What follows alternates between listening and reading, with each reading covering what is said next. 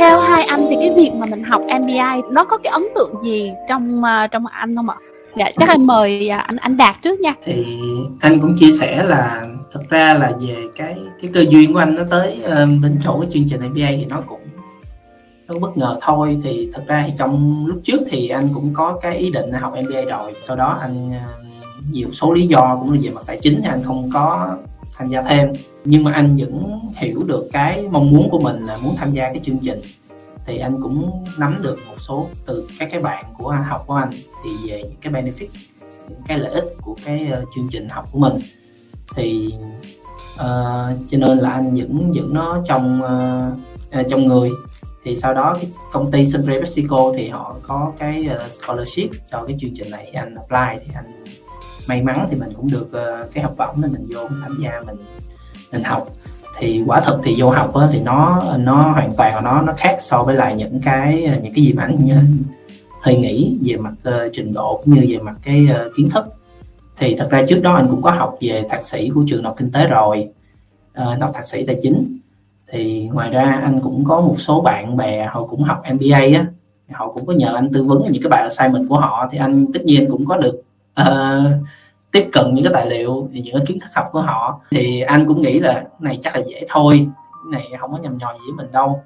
Thì anh học môn đầu xong thì anh anh thật sự anh hơi choáng. Thì anh phải học đi hành rồi học với các bạn tới 11 giờ đêm rồi 12 giờ mấy đêm.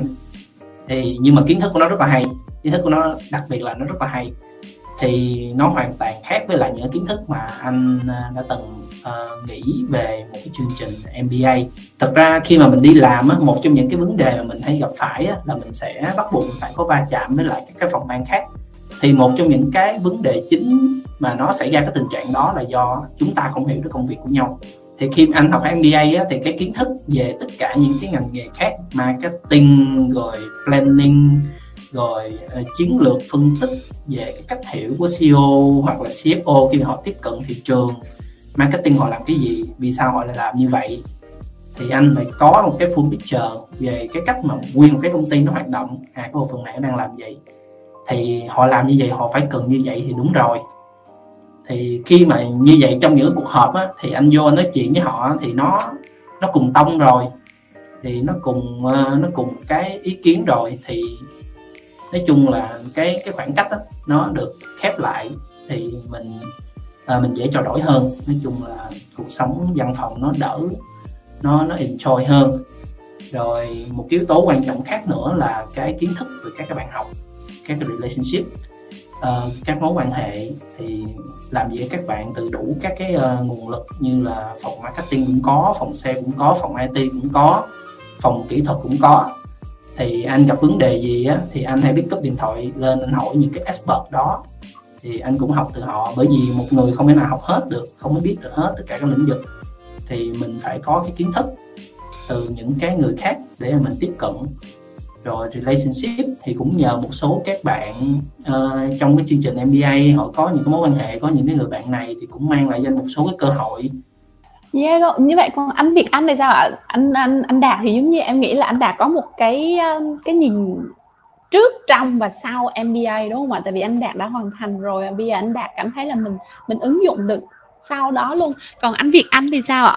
Anh thì uh, anh đi học hơi muộn, tức là anh tốt nghiệp thì từ 2012 mà kiểu uh, anh hồi đó thì cũng có dự định là đi học thạc sĩ luôn nhưng mà lại lười xong rồi kiểu để một thời gian dài xong mãi tới 2020 mới đi học lại thực ra cái thời điểm mà mới bắt đầu đi học học, cái lớp đầu tiên kiểu hơi bị ngột. Tại vì lâu lâu lắm rồi mới mới ngồi lại bàn giấy rồi nghe học rồi nghe lại những cái kiến thức học mà từ ngày xưa sau một thời gian dài mình không có dùng nữa, mình thấy nó lạ lắm quá. Nhưng mà khi mà đi học ờ, MBA rồi đó thì anh đã có cơ hội là, kiểu, mình revisit lại những cái tool mà ngày xưa hoặc là trong công việc mình vẫn thường làm, mà có thể mình không để ý là mình có dùng nó hoặc là mình dùng nó không đúng cách. Ví dụ như là anh có học lớp ờ, uh, IBE và gần đây là lớp ờ, uh, LCO thì hai hai cái lớp này thứ nhất lớp I, lớp IBE thì có những cái tool ví dụ như là để mà mình uh, explore được những cái điểm mạnh của công ty và những cái factor từ bên ngoài có thể um, ảnh hưởng tới cái việc uh, À, hoạt động business của công ty á, để mà mình đưa ra được phương án hợp lý hơn thì nó giúp anh nhiều trong cái việc mà anh đặt chiến lược để mà anh đi gặp khách hàng để mà anh đưa ra solution cho họ. Um, SEO thì về leadership um, giống như là mình mình đi làm lâu thì mình cũng có dự định là mình lên được cái vị trí để mà lead team. Cái lớp leadership đó nó trang bị cho anh những cái skill set để mà để mà anh uh, thứ nhất là lead những cái team nhỏ trong công ty thôi hoặc là lead một cái project uh, khi mà cần cần làm một cái project gì đó thì mình đứng lên mình viết về sau này thì có cơ hội thì anh có thể move up được. Uh, thì thực ra ngoài cái kiến thức về học đó thì anh thấy là cái connection mà mình build được trong cái việc học MBA này nó quan trọng hơn.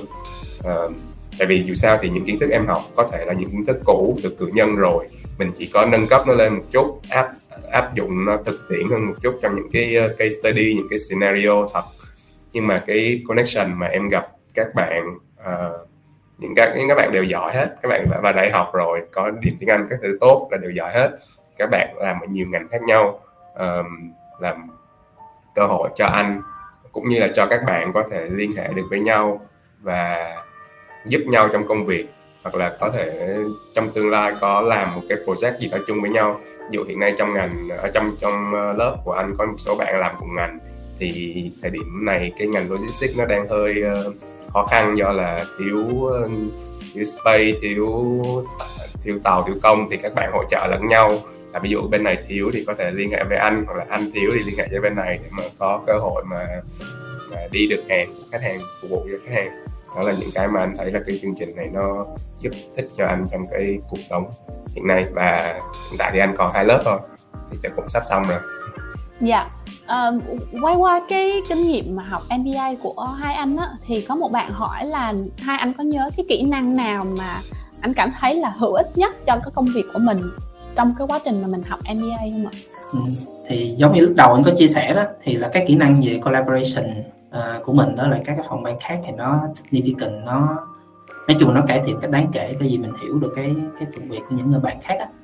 Thì mình tiếp cận mà nói chuyện với họ cùng cái ngôn ngữ thì nó nó sẽ smooth hơn. Thì anh cũng muốn chia sẻ một số cái liên quan tới lại mà cái cái bên ngoài á mà anh cũng có được từ những cái chương trình MBA thì như là khi anh học về cái cái môn economics thì cũng một thầy uh, uh, thầy Howard thì thầy cũng uh, uh, rất là giỏi về kinh tế học.